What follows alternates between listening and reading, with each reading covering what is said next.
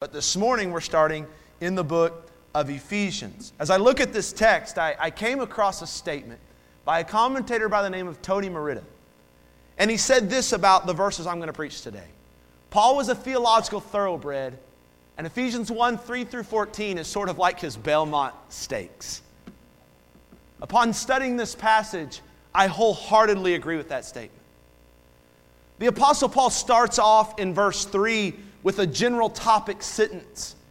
And then he widens out with phrase after phrase to touch on various redemptive themes without even stopping for a period.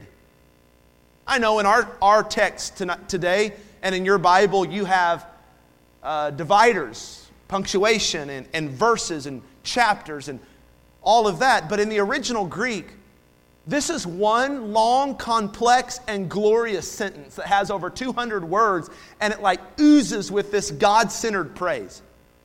It's almost as though Paul didn't take a breath. One writer said that this is the most monstrous sentence conglomeration that he's ever found in the Greek language. Paul starts in verse 3 by giving us the big idea of this portion of the text. And it can be summed up with a phrase that I'm using as the title of my message today Praise God, from whom all blessings flow. Look at verse 3.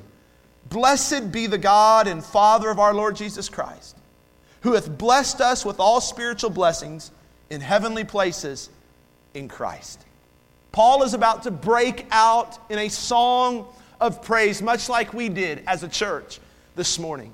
Verse 3 is so important for us, and here's why. As human beings, we are made for praise. Just look around you and you will find expressions of praise everywhere. Go to a concert and you'll find fans praising or screaming for their favorite music artist.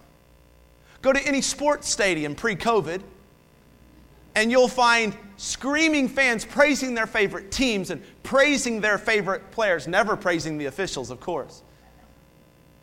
Go to Home Depot and you'll find men fired up about their latest project. Go to Hobby Lobby and you'll find women fired up about decorating when their husbands finish the project. I'm talking about from consumers praising their favorite stores to television viewers praising their favorite new series to coffee drinkers praising their favorite coffee house. Humanity has never had a problem expressing praise, ever.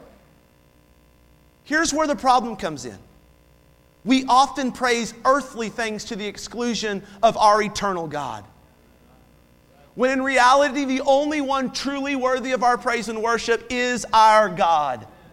And so Paul says, Blessed or praise be to the God and the Father of our Lord Jesus Christ. And here's why he was so fired up.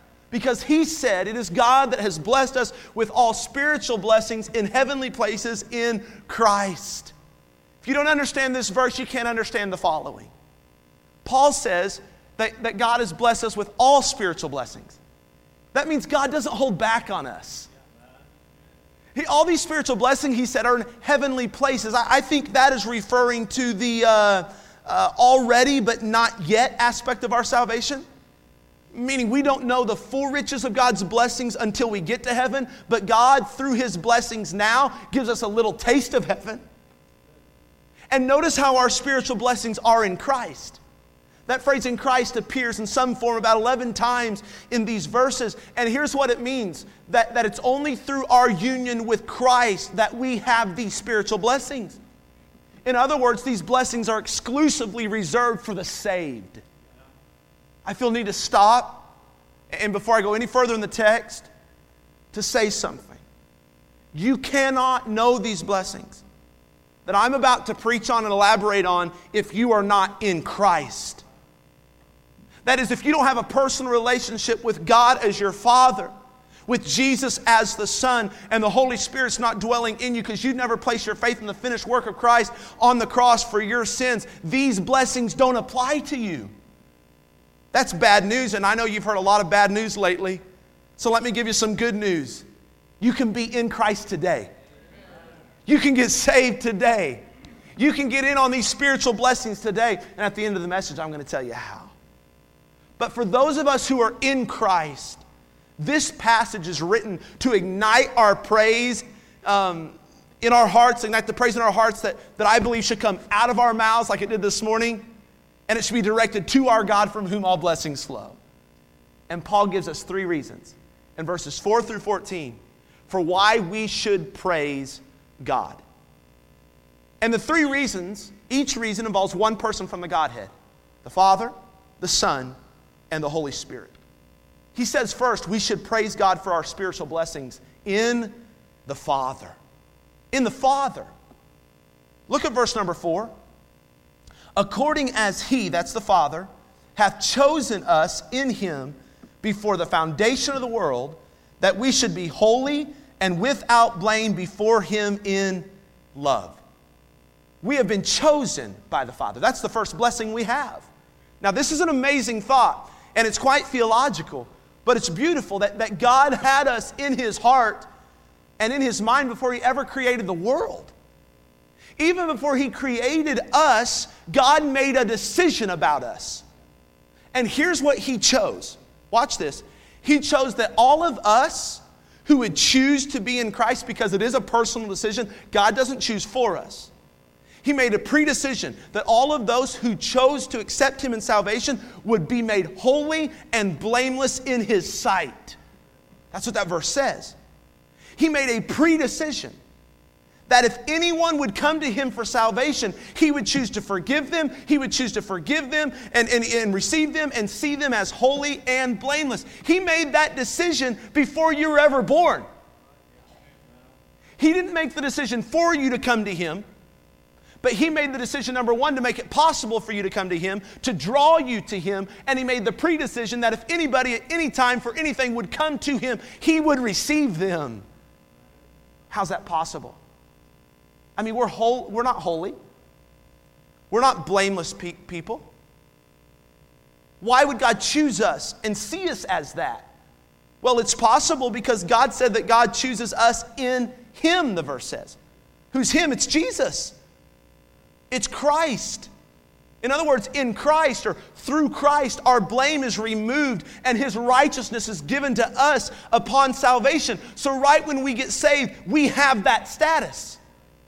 And we can have that confidence that in God's eyes, we are blameless as He sees us through His blameless Son. Now, that's mind boggling. So mind boggling, I only got two amen. So I'm certain you didn't say amen because you're thinking about it still. Listen, church, understanding how God chooses to see you as holy through His Son is vitally important to how you live your life. That's why the subtitle of this series is Gospel Truth Leads to Gospel Living. Because in order for you to live out a holy life practically, as we'll talk about in chapters four through six of Ephesians, you have to first understand the first three chapters, specifically this verse, that you've already been made holy in God's sight. In order for you to live out the gospel, you have to first understand how the gospel has changed and affected your life. Here's what I'm trying to say you don't live a holy life in order to find favor with God. You live a holy life because you've already found favor with God. We don't go out and try to live blamelessly before the world because we got to do that in order to go to heaven. No, all we got to do is place our faith in the finished work of Christ to go to heaven. We strive to live blameless because that's how God already sees us. Gospel truth motivates gospel living. We've been chosen by the Father. Number two, we've been adopted by the Father. Look at verse 5 having predestined us under the adoption of children by Jesus Christ to himself, according to the good pleasure of his will. Now, what does it mean to be adopted practically? Well, it means to have all the rights and privileges that belongs to the father's children. Well, think about it. When a family adopts a child, they don't bring them into their home and give them any less privileges than they do their biological children. If they do, they're not doing it right. I mean, that might happen when you foster kids because of state limitations and all that kind of stuff, but not when you adopt. The beauty and generosity of adoption is that a, a, an adopted child gets to enjoy the father's blessings just as if he were one of his. Who's the father's child? Jesus. This is mind boggling. Jesus is the only begotten Son of God. Yet when we get saved, we get adopted by the Father, and that means we get to enjoy what the only begotten Son enjoys. Okay, I, I could go on and preach all these privileges that He enjoys that we enjoy as God's children, I can give you one. We get to call God Abba. No, Galatians 4 and verse 6 says that we get to call him Abba. That, that is in reference, that's like a, a term of affirmation an endearment to God, one that signifies a very close relationship. You could say in our English language, Dad. It's more, it's more intimate than just father. It's like calling him daddy. That's what Jesus did in the Garden of Gethsemane in Mark 14, verse 36, when he was saying, Nevertheless, not my will, but thine be done. Right before he was going to go die for us, but the pain of dying for us was making him not want to die for us for a second. And in, in his humanity, he was struggling. And what did he choose to call God in that moment? You look it up. He called him Abba. And just like Jesus has that kind of intimate, close relationship with God of the universe, so much so he can call him daddy, we get to call him that too. But the blessing of adoption isn't just vertical, it's horizontal.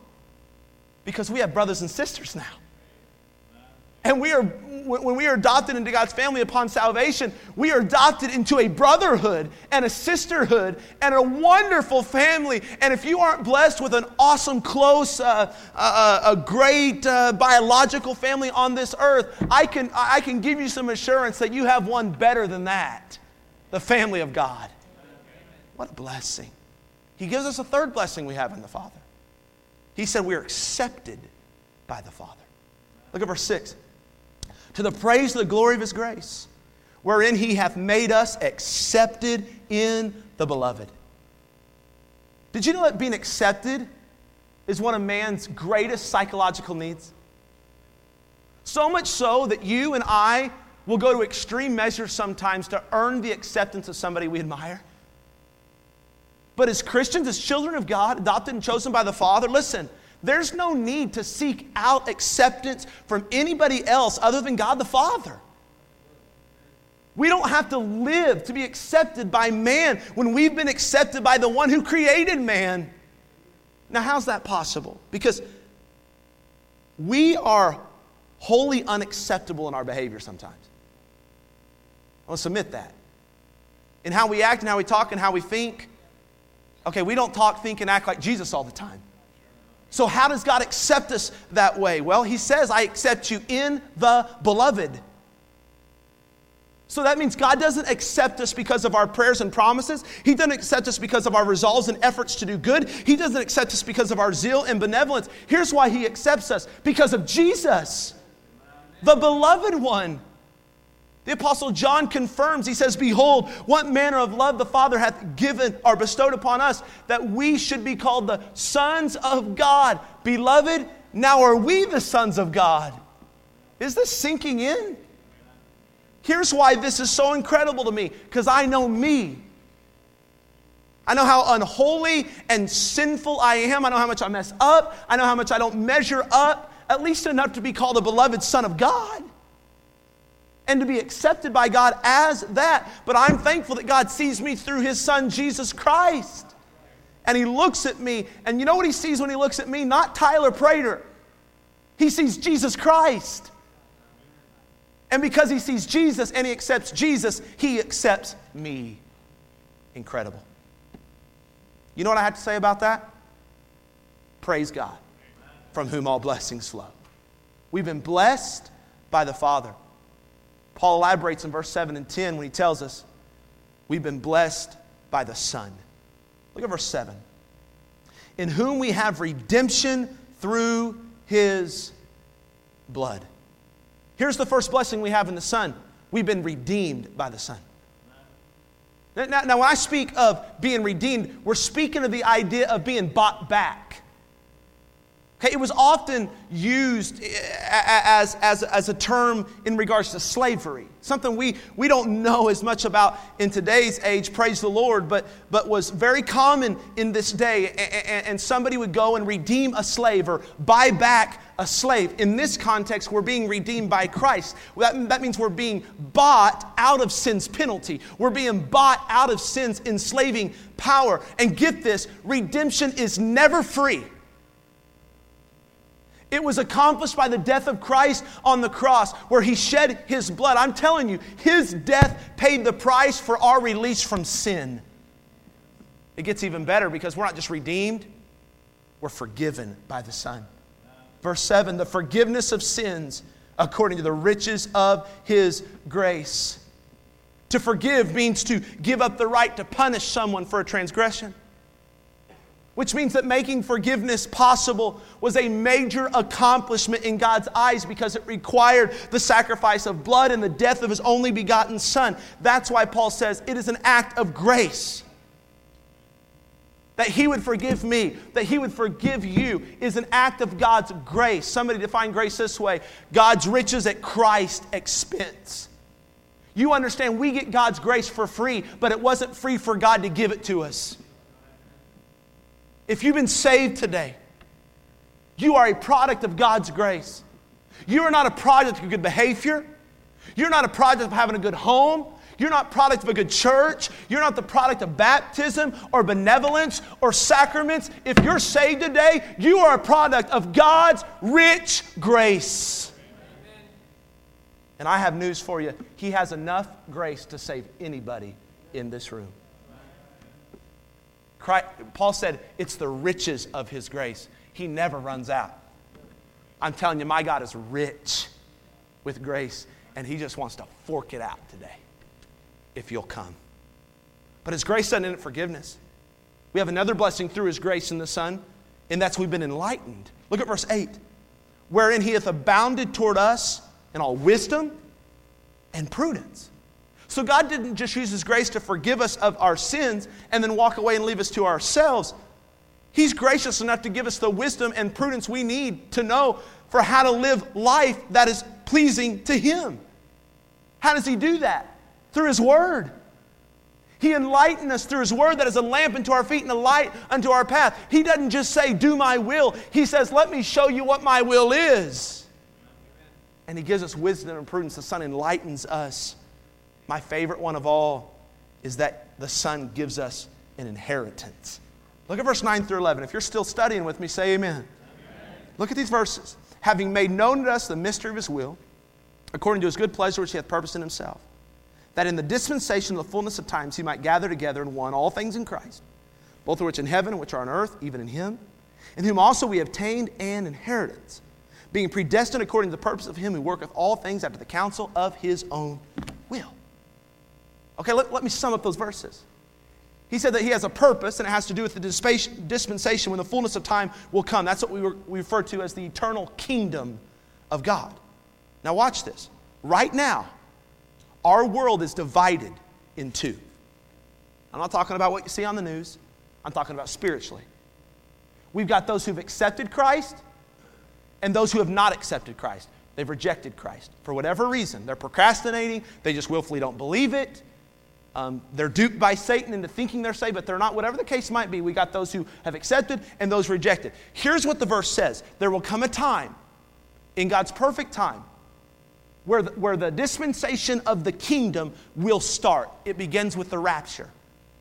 At any moment, those that are saved could be raptured out of here, like in five seconds from now. Like it could happen. We're not waiting for anything else in the world to happen. The rapture could happen right now. After the rapture, here's what happens the day of the Lord, this, this series of events that is a seven year tribulation. And, and, then Christ will come from earth and he will reign on earth for a thousand years. And after he reigns, reigns on earth for a thousand years, then Satan will be loosed one final time and God will destroy him for good. All his demons cast him into the lake of fire, which, by the way, hell was prepared just, initially prepared just for Satan, not for us. But for those who rejected Christ will be cast into the lake of fire as well. And then what will happen is God will bring down the new heaven and new earth. And here's what we have in the Son we have a reservation. We have an inheritance. If you're saved, you're going to be there. You got nothing to doubt, you got nothing to worry about. If you can go back to a time when someone showed you the gospel, that is, you needed a Savior because you sinned and you couldn't get yourself to heaven, and you trusted in Christ and Christ alone for that, hey, you got a ticket to heaven. You've got an inheritance. Here's the great thing your reservation was made by Jesus. And when Jesus makes your reservation, nobody steals your seat. It's amazing. Yeah. You've been blessed by the Father, you've been blessed by the Son. In fact, look at the end of verse, look at, just look at verse 12.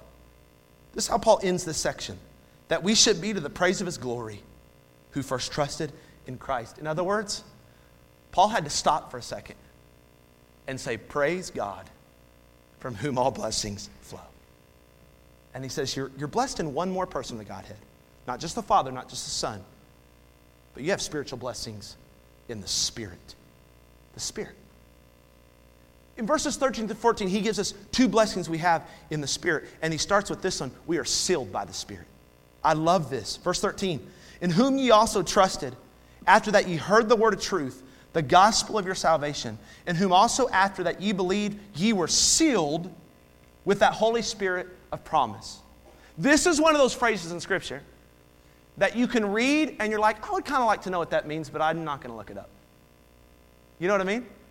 And so you're going to read it and you say, okay, that means something good, but I don't really know what it means to be sealed. Like a Ziploc bag or what's going on. Well, a seal in that day, Paul used that language because that was a mark of ownership, it was a mark of authenticity. And so they would seal or put a seal upon their cattle. Uh, they would put a seal, unfortunately, upon slaves that were branded by their masters. Owners were simply guarding their property from theft by sealing them, by branding them. Now, in that day, their seals were external. Our seal as Christians is internal. This is just this is just an analogy, a metaphor to understand that when we got saved the Holy Spirit came into us and he became our seal. That means we are marked as God's property. When the Holy Spirit comes in you, that means you're not a fake and you're not an impostor. You are forever sealed and under the Spirit's um, protection. Here's the real implication of this verse nobody, including yourself, can take your salvation away from you. Nobody can steal it. It is not up for sale. You can't even take it to a pawn shop.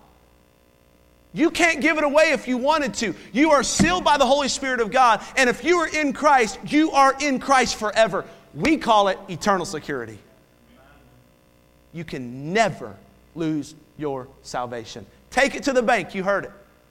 You can never lose your salvation. You know why I'm passionate about that? Because there are some religions, some denominations that teach if you leave their brand, if you leave their denomination, if you leave their church, you fall away from the faith automatically. Well, I'm here to tell you your salvation isn't dependent on a church. Don't get me wrong, the church is important. But your salvation is not dependent on Fellowship Baptist Church or any other church for that matter. It's dependent on the Holy Spirit's seal. And he gives us one more blessing. We're secured by the Spirit. Verse 14. Which is the earnest of our inheritance into the redemption of the purchased possession under the praise of his glory. So he used kind of figurative language when he talked about a seal. Now he's going to use, figurative language to talk about earnest money. He said the Holy Spirit is our earnest money, if you will. He's our down payment. And this down payment secures our eternity in heaven until we get there. All right, so, so Jenny and I just uh, put an offer down on a house a couple months ago. And we signed a contract. And they asked for earnest money. We gave $1,000 of earnest money. Why did we do that? Well, to show the owner of the house that we're serious about buying it and finishing out the transaction until it's complete. Like, our contract isn't, we're not playing games here. We're serious about it. Well, the day you got saved, the Holy Spirit became your earnest. In other words, He put down what was necessary to secure you until that final transaction is made and you receive the complete inheritance that is promised you in heaven. In between the moment you got saved, the moment you take your last breath and go to heaven, there's this huge gap of time. Maybe for some it's 60 years, maybe for some it's 10 years, maybe for some it's 80 years. We don't know. However long you live after you get saved, the Holy Spirit blesses you and He has a ministry for you uh, or, or through you and in you. And here it is He secures you until you get to make that final transaction. Until your faith becomes sight, you are safe. Your salvation is safe. Here's why that's encouraging you don't have to keep it yourself. You don't have to protect your salvation. You don't have to have a checklist you wake up every day with and say, if I don't check this and this and this and this, I don't stay saved. That's nowhere in the Bible. The Holy Spirit secures their salvation. Don't get me wrong. Those that are in Christ are new creatures, and old things are passed away, and behold, all things become new. I believe that when Christ comes into your life, He makes a change of desire, He makes a change of attitude, He makes a change of how you walk and, and, and, and where you go and who you go with. I believe that with all of my heart, but don't feel like for a moment that keeping your salvation is up to your good behavior. Some Christians live that way, and so when they have a bad day, they go to bed miserable. Not necessarily because they did a bad thing, but because they think their bad thing sent them to hell. Let's study our Bible this morning. The Holy Spirit says, nope, not so. God's work on the cross already paid for that sin that you would do. Doesn't make that sin okay.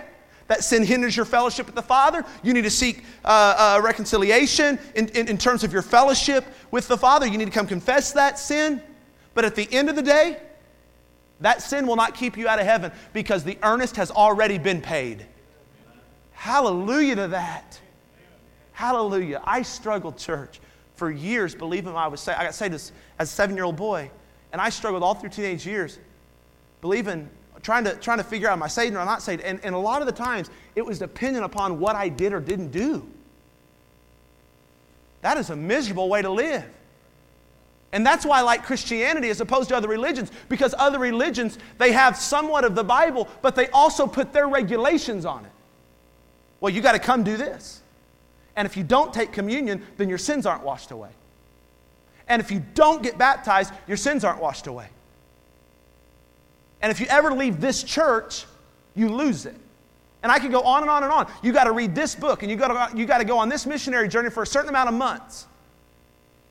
That's not what the Bible teaches, friend. And aren't you thankful that's not what the Bible teaches? That we get to serve God and worship God and live for God out of a heart of love for Him. Not out of a sense of if I don't do this, I lose my salvation. That is grace. That is the gospel. Yeah. And notice how Paul ended verse 14 unto the praise of his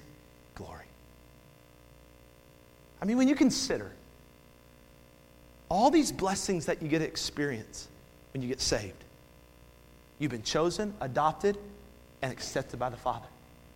Redeemed, forgiven, enlightened, and given an inheritance by the Son. Then sealed and secured by the Holy Spirit. When you consider that resume of blessings, which, by the way, you didn't have to pay a thing for, they were free what else is there to say? But praise God from whom all blessings flow. That's why Paul said, Your salvation is not of works, lest you should boast. Paul was so uh, overflowed with praise because he knew he did nothing to get those things. And you didn't either. What else is there to sing this morning? But praise the Father Praise the Son. Praise the Spirit, three in one. God of glory, majesty, praise forever to the King of kings. To end the message, can I ask our band to take their place? Ask for the mic to come. And we're going to sing that song again. And now we're going to sing it after being informed by the truths of Ephesians 1. Oh, you sang it real good before the message. But after being reminded of the spiritual blessings you have the Father and the Son and the Spirit, I think you ought to sing it even better. And after we get done singing, I want you to stay standing. I'm going to come and I'm going to offer an invitation, a way that we can respond in prayer to God as a church. Would you stand to your feet and sing this song together?